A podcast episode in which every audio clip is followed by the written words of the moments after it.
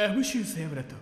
DJ エスカルゴオールネー。ム山形。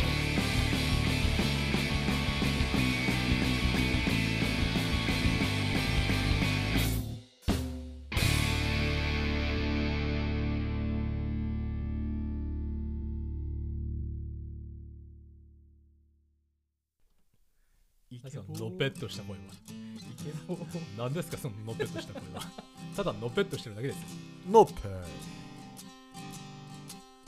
んかつより普通にあごだしが好き。魂の叫びですね。クレカの暗証番号は イエーイ！めっちゃ踊られてる。ジャスティタガタになりました。ね机の上がガッタガタになりましたけどね今ね。サンシャインセブラトサンシャインではないですね。MC 背脂の強敵と書いてマブダチと呼ぶ。まあ先週あると思います。天心木村さんも。特に名前に由来はない DJ エスカルゴです。DJ のトーンじゃないんですよね。はい、えー、そんな二人の管理できない管理人マスターソブですこの番組は岐阜県山形市の一応ソブエさんが管理しなきゃ平成誰が管理する生まれのおっさん3人が終わらない夏休みのどうでもいい昼下がりトークを繰り広げる非生産的サブカルバラエティラジオです。というわけでオールヌーン25回です。エスカルゴさん。は前回の打ち切り漫画特集であの BG についてあの語っていただいたんですけどちょっと時間切れになってしまいました。いそうなんあよのもうちょっと話したそうだったんでこのオープニングトークで語ってもいいですか？えいいんですか？ダメだな。なんで？エスカルゴさん急にしました今日俺たちネタをやるって決めただろああそうだった。忘れてましたわ。おもむろに立ち上がりましたけどお二人。あのマイクから遠ざかってますけどあのラジオパーソナリティにあるまじき蛮行ですけどどうしました？お二人。山形の皆さんそれこんばんは。1年って音がしましたよねどうしました？拍手ありがとうございます。やってません SMDJ のエスカルゴと SM MC の M はマゾの MMC セブラです。マスターオブおセレモニー恥ずかしい。今日は声と名前と性癖だけでも覚えてくださいね。忘れてくだショータさい、ね、イムのスタートだこんにゃろあの何にも伝わってないと思うので解説するとエスカルゴさんが無知でセアブラさんをぶったたいていますまず一発目まずラジオプレイ。まずラジオプレイ。ああ今日もソブウェイの台本読むだけの仕事めんどくせえなエスカルゴさんその無知を僕にください。あり倒すぞセアブラてめえこの野郎。そんな退屈そうなセアブラちゃんに刺激を与えてやるよ。借金8万男への制裁8回1万2万3万4万5万僕は何を見ているんだ？7万8万気持ちよくなっている？エスカルゴへの借金完済。そんなわけあるか？おう yes 山形パラダイス。たった今地獄に変えましたけれどもあの何をやってるんですかお二人？あのあのおあお二人がくったくたになって帰ってきました。先ほどあのお二人がね今回はカバーした SM 漫才というのをやっているお笑いコンビについて語っていただくんですがお二人とも大丈夫ですか？もうやりきったね。やりきったもう。俺今日あのもういいやりきった。リスナーの皆さんこれテイク2です。2回撮ってます。あのセアラさんがあの最初撮ったらあのクオリティに満足できないということで。5分前にタイムワーク。キャンドゥ。だってたっちゃんもちょっとあの不満だろ？今のは。ほんとね不満ですね。じゃあやろうぜもう一じゃあやるか回。じゃあやろうよ。これねあ俺の魔族愛が許さんの。あオッケーそうだろ？ひよってんじゃねえ。おい魔族にひよってるやついねえよな。俺たちしかいないぜ。オッケーじゃあ本気で叩くよ。おいよ。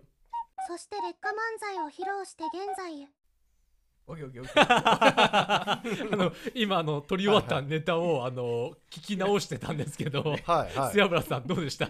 俺痛み我慢できてないんだよ ちょちょっとね声、はい。痛みに遠慮しといてあの MC の M はマソの M と言っておきながら。い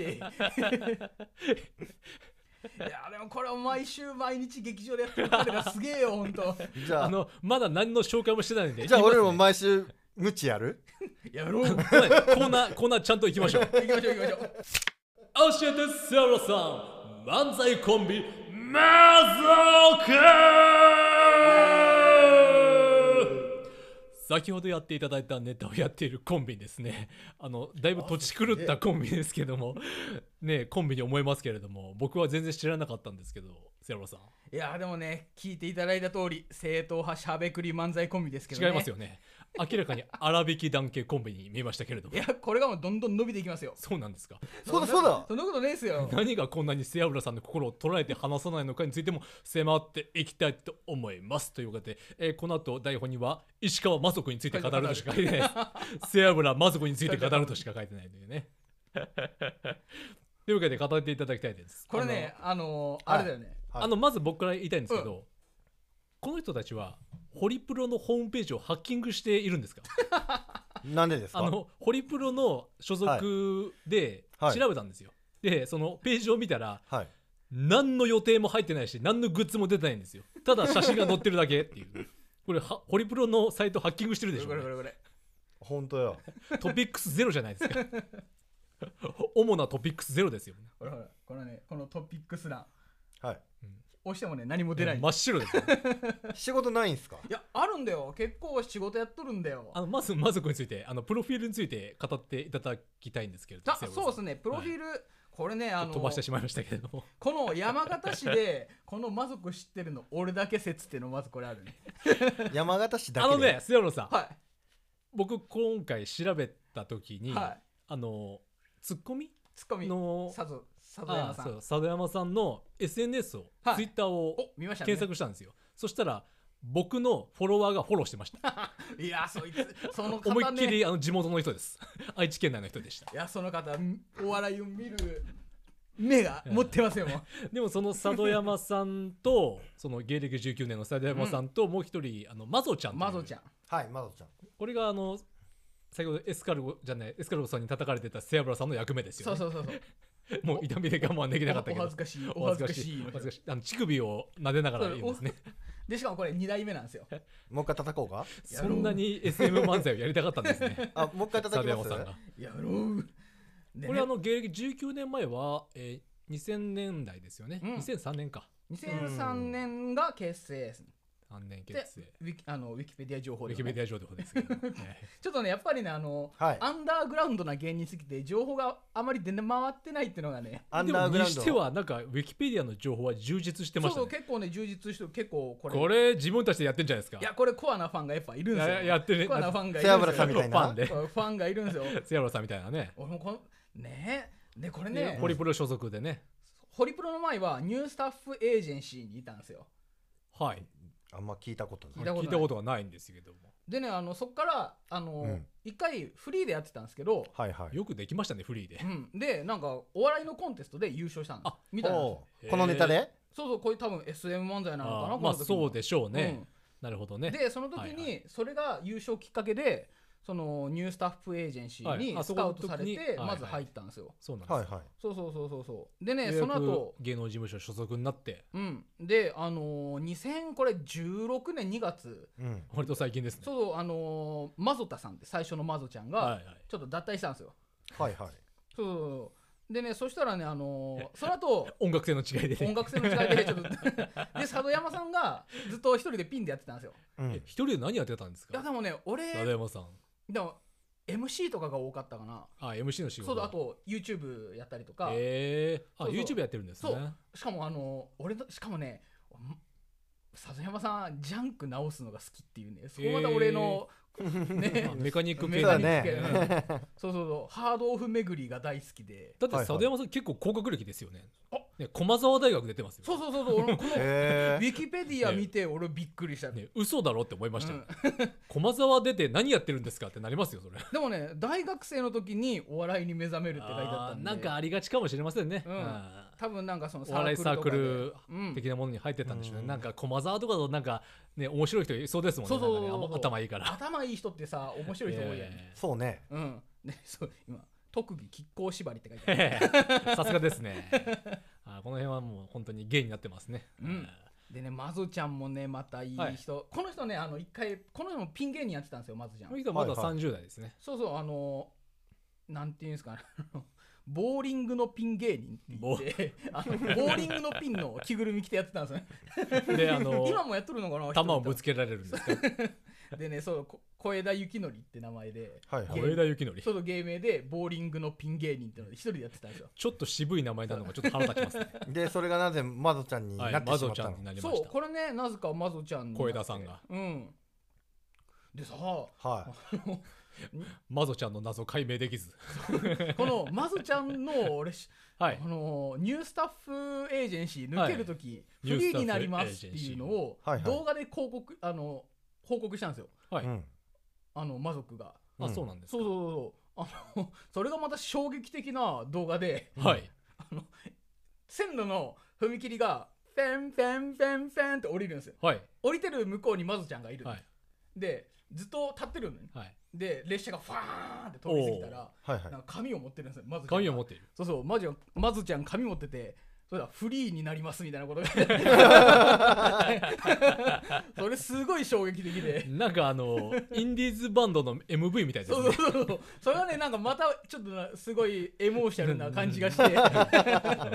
無駄にエモーショナルな感じですね。列車過ぎたらフリーになりますっていうさなんかインディーズバンドとかだとあの列車過ぎたらもういないみたいな。ね、いないとかこのなんか深海味を感じますね。深海誠味を感じますね。か MV だと歌詞が書いてあるとか、はいはいでそうそう。急いで用意したんですよね通過してる最中に。思ったより車両が短かったらどうなってたんでしょうね。い 俺ら一度目やると一両編成とかあるからさありますよローカル線だね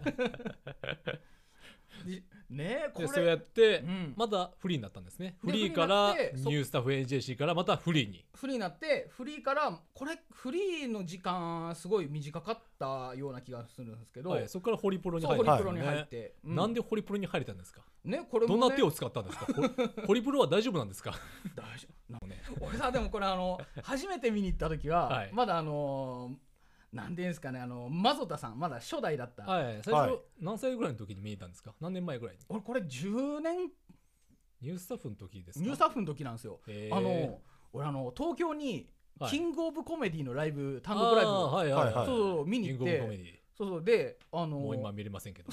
前 前乗りしたんですよ東京に、はいははい。いで何しよっかなと思って、はい。ぶらついてたら若い兄ちゃん2人に声かけられて、はい。はいはい。それあの、今日この2時間後に僕らライブやるんです。見に来てください。それが魔族だっったんですか？いやそれは魔族じゃなかったんであすけど。違ったんですか？あ違ったのね。チケット買ったの500円で。あはいはい。あなんか対バンみたいな感じで、ね、そうそう。見に行ったら魔族が出てて、めちゃくちゃハマったのよ俺が。でその誘ってくれたお兄ちゃんたちは？まあねなんかもう解散しちゃったんやけどさ。名前は？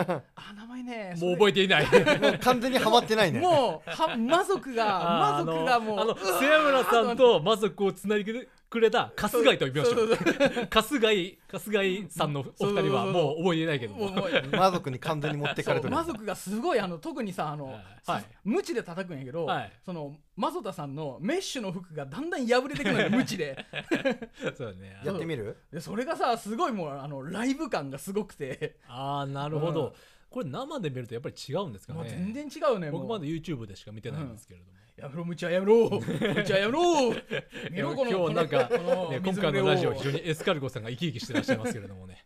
あまあこんな感じで、まあ、今回はあの軽い紹介といったところでそうですね。えー今回はここまでということで来週もやります、本当に？楽しみだぜ。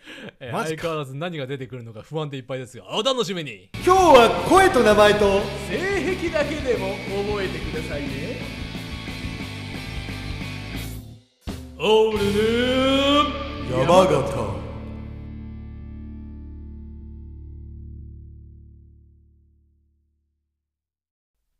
MC セブラアルツハイマー征服を語る。また無知の音がしましたけれども。エスカルゴさん控えてくださいね。はい。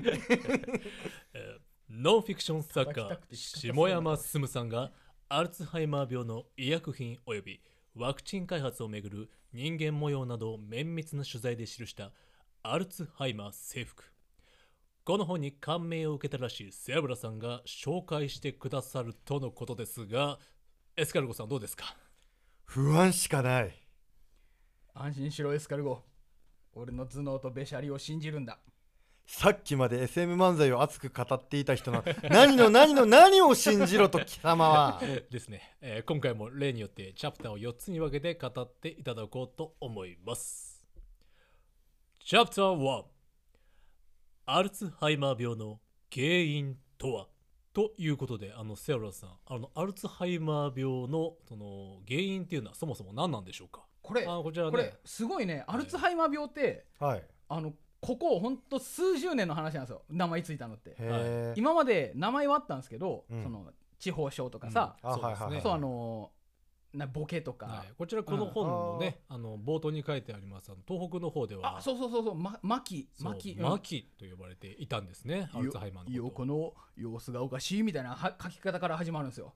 はいはい。あのリンゴ農家の陽子さん。はい、冒頭ちょっと小説っぽく始まるんですけれども、がねあのーちょっと最初タンスの整理ができないとかっていう話から始まってはいはい。であのー同じ下地を何着も買ってくると。はいはい。で旦那さんがちょっと奥さんおかしいぞって気づいたのがうん。もうあのリンゴ農家なんですけどうん。夏の選別の時にもうちぎっちゃいけない葉っぱをめちゃくちゃちぎって持って帰ってくるとか。で東北はさっき話した通り薪って呼ばれててうん。マキ。薪薪うん、末期もう人の末期ってことで薪ってことで。なんですかね、うん。はい。あ末期のね。そうそうそうそう。もう人これ来たら終わりだぞみたいな。で、で、そういうね、うん。あのアルツハイマーが始まったその始まりのところで老人犯っていうのがあるんですね。うん。でその陽子さんの父母兄も同じようなことになってたんですよ。うん。でその後1975年弘前大学に入院して。はいはい。で50歳でほあの歩行困難。歩行困難。もう歩けなくなって、はいはい。54歳で食事ができなくなってうん。でまあその後62歳で亡くなっちゃったわけですよ。はいはい。でその医者の博士たちが頼み込んでその陽子さんの頭を検体として検査したのね。はい。そしたらあの普通だと 1350g あるはずの脳みそがはいはい。半分の 680g しかなかったと。あら。そうそうそうそう、でそうなってしまった原因というのが、そう。でそれで調べたわけよ、はい。はい。でその博士の名前を取ってアルツハイマーってはい、でその検体脳にメスが入って電子顕微鏡で見てみると、あの神経元素線変化アミロイド β って呼ばれるものがすごい頭のはいはい。脳の繊維の中にたくさんあったわけよ、神経元繊維変化、PHF そうありますね。そうそうそう。はい。でそのアミロイド β はい、神経を固める物質そうんなですね。固める物質が本当黒い黒い玉がはいはい。ポポツポツポツポツとたくさんこ頭のちらはあのタンパク質なんですかね。そうそうタンパク質、はいうん、そういうタンパク質がこう神経を固めてしまうという、うん、でそれはもう誰にでも起きえることなのってそのアミロイド β っていうのが、はいはい。うん、でそれのアミロイド β をあの減らすためのあの抗体を人が持ってるか持ってないかで発症するかしないかっていうのが分かれてるこちらあの遺伝子で決まるということですか？そうそうそうそう。そう。ちょっと今これさ本がさ1000ページ近くあんの ありますね。そうそう。それをね今エスカルゴさんとあのリスナーの方に分かりやすく今台本も俺かなりはしょって説明を するんですけどええ。もうぶっちゃけさ俺これ読んで、ね。そこでさらに僕がアクセルを踏むというね。6割くらい俺急げ急げと。6割くらい意味が分かんねえんだこれ。はいセロさんあと2分です。おやべえやべえ意よこれ。い味がわかんないのにやろうとしたの？やでもこれ熱いんだよ話が本当。人間ドラマがすごいんだよ。でそのしかもさはい、まずあのアルツハイマー病の原因がアミロイド β であるということが分かりました、はい、そこであのアセチルコリン仮説というのが出てきますが。そうそう。でそのアセチルコリンっていう成分を、はいはい、の分泌されるんですけどそれを濃くすればアミロイド β が減らせるっていうのを発見するんですよ、はい、はい、そうそう。でもそのアセチルコリンをたくさん分泌する酵素タクリンっていう成分を脳から外せばいい、はい、はい、タクリンっていう成分があってそれをもう外しちゃえばカットすればアミロイド β たくさん出るアミロイド β を油の上のアミロイド β をじゃダメなアセのそれチルコリンあをがたくさん出るかはいはいはいらアミロイド β が消せるはい消せるでもそのタクリン消すと肝臓が悪くなるんだってね、足田が立てばこちらが立たずということになるわけのですの脳の一つのたったの成分だよ、うん脳の一つ取るだけで関係のない肝臓が悪くなるんだ、はいもうどうすることもできんじゃんでその肝臓が悪くなるから1日5回から6回の薬の投与が必要になるのね、ということだったんですよ、うん でそこで、はい。このチャプター2に出てくる杉本八郎さんっていう方が、はいちょっとこれはあ治す薬を作るしかないっていうので立ち上がるんですよ。はいはい。こちらのアセチルコリンエステラーゼ阻害薬の開発というものを始めるわけですよね。そうそうです。このアセチルコリンエステラーゼ阻害薬っていうのはどういうものなんですか？あのかもう時間がやべえ。もう1分しかねはい、1分で言ってください。簡単に言うと、はい。はい。簡単に言うといい薬。体が良くなるってそう。体の良くなるよ。っ てもうねそれしか言えねえんだもん。もうね難しいんだよ言葉が。俺もさもうメモメモしたんだけどさ。うんそうで。もそもそもこのアセチルコリンエステラーゼっていうものがアセチルコリンを止めてるんですよね。そうそうそうそう。我々の脳内の。うん。はいはい。でもそれをうん。阻害してしまえば、あのあ通りが良くなるだろうもうたくさん出ると。はいはい。でしかもその血管を太くするその薬開発するだけで8億円使っちゃったんだよ。エーザイは。というわけでその、うん。エーザイにのあのスーパー研究者であります杉本八郎さんについて次語っていきたいと思います。お楽しみに。チャプター2エーザイの杉本八郎。はいこちらあの先ほどお話にありましたアセチルコリンエステラーゼ阻害薬えアリセプトという名前でうん。1997年に発売されたエーアリセプト。ザイの商品、えー医薬品ですけれどもアリセプト。あのこの杉本八郎さんという方が開発されたというそうそうそうそうそう、えー瀬山さんどんな方だったんでしょうか？えーっとねあれだよ。杉本さんまずあの1961年都立科学工業高校からエーザイ研究部に入社という。うん。で筑波研究所にてアルツハイマー治療薬の開発を開始であのおかその杉本博士のはい。お母さんもアルツハイマーに悩まされてたんですそうなんですか。そうそうそうそうそう。だからより人よりやっぱりアルツハイマーを治す薬を作らねばっていう使命感が。なるね。ほんとねすごい人だったんだよ、なるほど。うん、でさそのまたこの高卒ってのがすごいですよね、うん、すごい。もうこう夢ある夢あるって言い方さちょっとええ。俺ら低学歴が出るけどさ、夢あるじゃんみ瀬たいな。村さん大卒じゃないですかこの中で唯一の大卒ですよ。一応。一応。もうあの最高学府を出てあなたは何してるんですか？論文ウィキペディアのコピペだったから。ね大丈夫。卒業の仕方はともかく卒業はしてるから。卒業はしてる。仕方はともかく。えーまあ杉本博士もその後博士号も取りましたようね、んそうそう。でさこのもう薬を作るためにはい。これ分子をやっぱ一個離しては新しい分子をくっつけてってのを何百回何万回とつな試すわけだよ、はい。はいもう気が遠くなるような作業そうんそうなですよね。でしかもさその中のさ俺読んでてびっくりしたのが、はい。分子外して、はい。はいなんか間違えて1個つけると薬が農薬になっちゃうんだよ。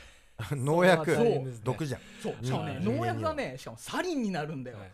超毒じゃん。そう。まあこれ逆に言えば、うん。サリンはアルツハイマー治療薬の元になるっていうことでもあるんですよね。そうそういうねうんはい、だからはいはいそう毒が裏返るっていうか、うん薬になるっていうのをさ、今ちょっとあのエスカルゴさんが好きな方に誘導しましたけどね。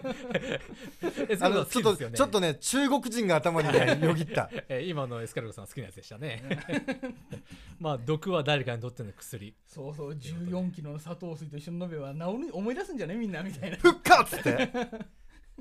いやいやこんなこと言ったら殺されるわエーザーの人に まあそんなすあのすごいあの、うん杉本さんにも挫折がありました。そうそうほうねもうあのいろいろ山津勲罰との社内政治というのがあったんですけれども、セロさんこれはどういうことでしょうか？これなんかねやっぱこれ山津さんという方がこの本の中でちょっと悪役っぽい感じで出てくるんですよね。そうそうそうそうそうあの半沢直樹でいうさ香山照之 香川照之みたいな。もうもうね池井戸味があるすごい。登場人物が、はい。もうねもう香川照之がやってるような。出てくんだわもうそいつが。もう完全に香川さんの香顔川さんが？バカ野郎おお頑張ってんだよ八郎はって読みながらこいつめでもでさやっちゃうわけだよその、はいな何をですか？何を？忘年会でさ忘年会で。パチコンやっちゃうのよパチコンパチコンおらえ殴っちゃったんですか？山津を山津さんを杉本さんが殴るってこと？お前もうバーって。えやっちゃってどうなったんですか？その後さあの人事全く違う人事部の方にさ左遷になっちゃってさ。あら。ほんとでもそれでもうん。あの杉本八郎は八八郎さんは、はい。もうアルツハイマーを治すのは俺しかいないっていうので、はい。もうすごい奮闘すんだよもう。はいはい。そこからもまだまだ奮闘は続くんですね。まだまだまだ。でさしかもさ薬作んのにさちょっとこれ一番話したいことあってさ、はい。はい。あのちょっと一気に飛ぶんですけど治験の話。はい。あと1分です。あと1分。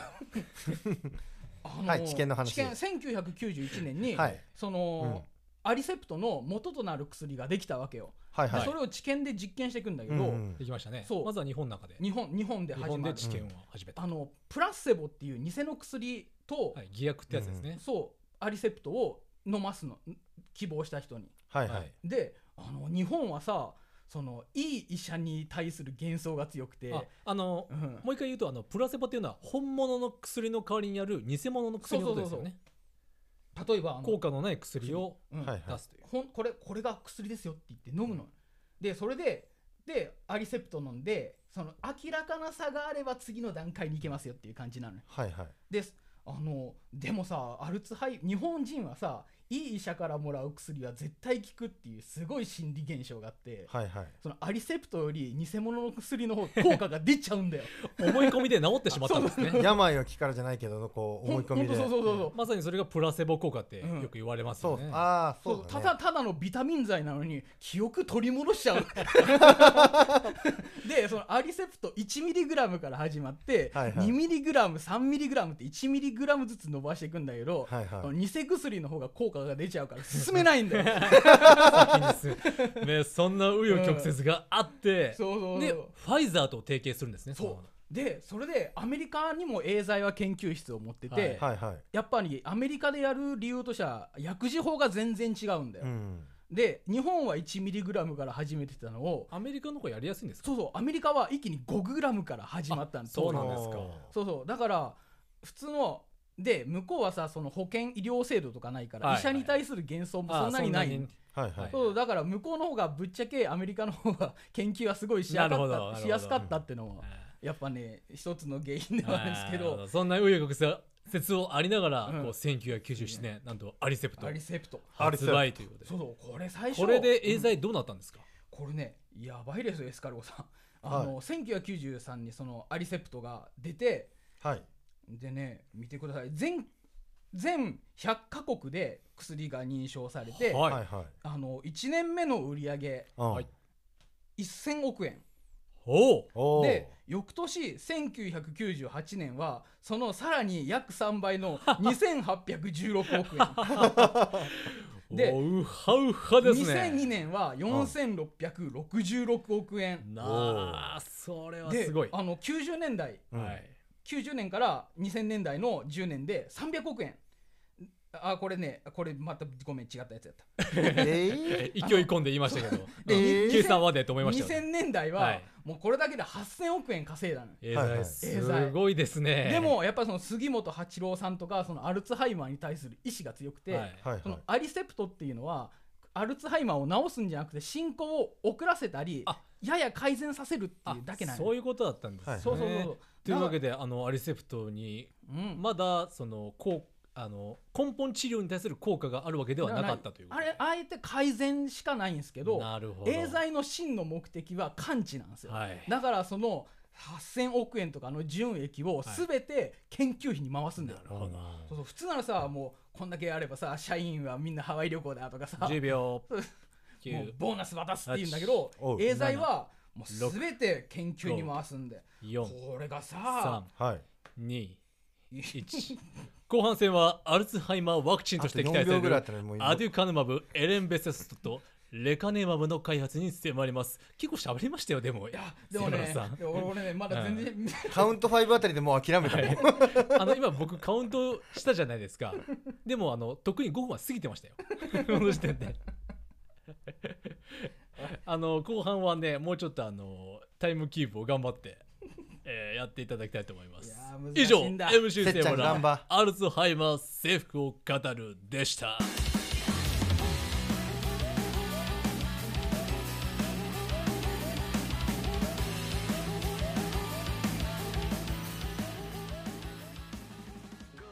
エンディングトーク。オールヌー山形第25回が終わりました。魔族性アルツハイマーといった回でしたが 手応えはいかがでしたか瀬浦さん？魔族性アルツハイマーもうねこのあの魔族性アルツハイマーって結構つテンポがね著しく悪くなるんですよね。ここで笑っとるってことはちゃんと台本読んでないってことだよいや読んどるよ。いやい何回読んでも笑ってくるんですか？あの嬉しい悲鳴ですね随分ね。いやでもさほんとさ、はい。ああのアルツハイマー病の方には申し訳ない言い方ないけど記憶を消して魔族もう一回見たいもん俺。あの時の衝撃を思い出そうともう一回見たいもんもっといいもん見ようぜ。いやいやエスカルゴさん。はい。ひょっとしたらハマるかもしれませんよ。生で見てそう生で見たら、ねだっていきなり出てきて性癖だけでも覚えてるって言われたらさ。もう一刻も早く忘れたいと思いますけどね。そんなこと言われたらね。魔族性アルツハイあのまあ割とねあの流れる前に書いた台本でここまで笑っていただけるのであればねもうね書いた冥利につきますけれども。そうね。エスカルゴさんはどうでした、はい。あの冒頭から随分ハッスルされてストレス解消のようにセイロラさんをぶったたいてましたけどストレスは解消できたんだけど疲れました。それは仕事が？仕事もですね もうねチョコサララチョコラ BB 飲んで寝ますわ経済様々ですね。はい、ラジオへのご意見、ご感想はメールアドレス、オールドットヌンドット山形アットマーク Gmail.com、オールドットヌンドット山形アットマーク Gmail.com まで。それでは次回もここ山形市の141スタジオからお送りします。ここまでのお相手は管理人マスターソベト。アミロイドベータとアリセプトでした。やめろアリセプト俺に聞く。アはいリセプト、この番組は筑波研究所141スタジオからお送りしました。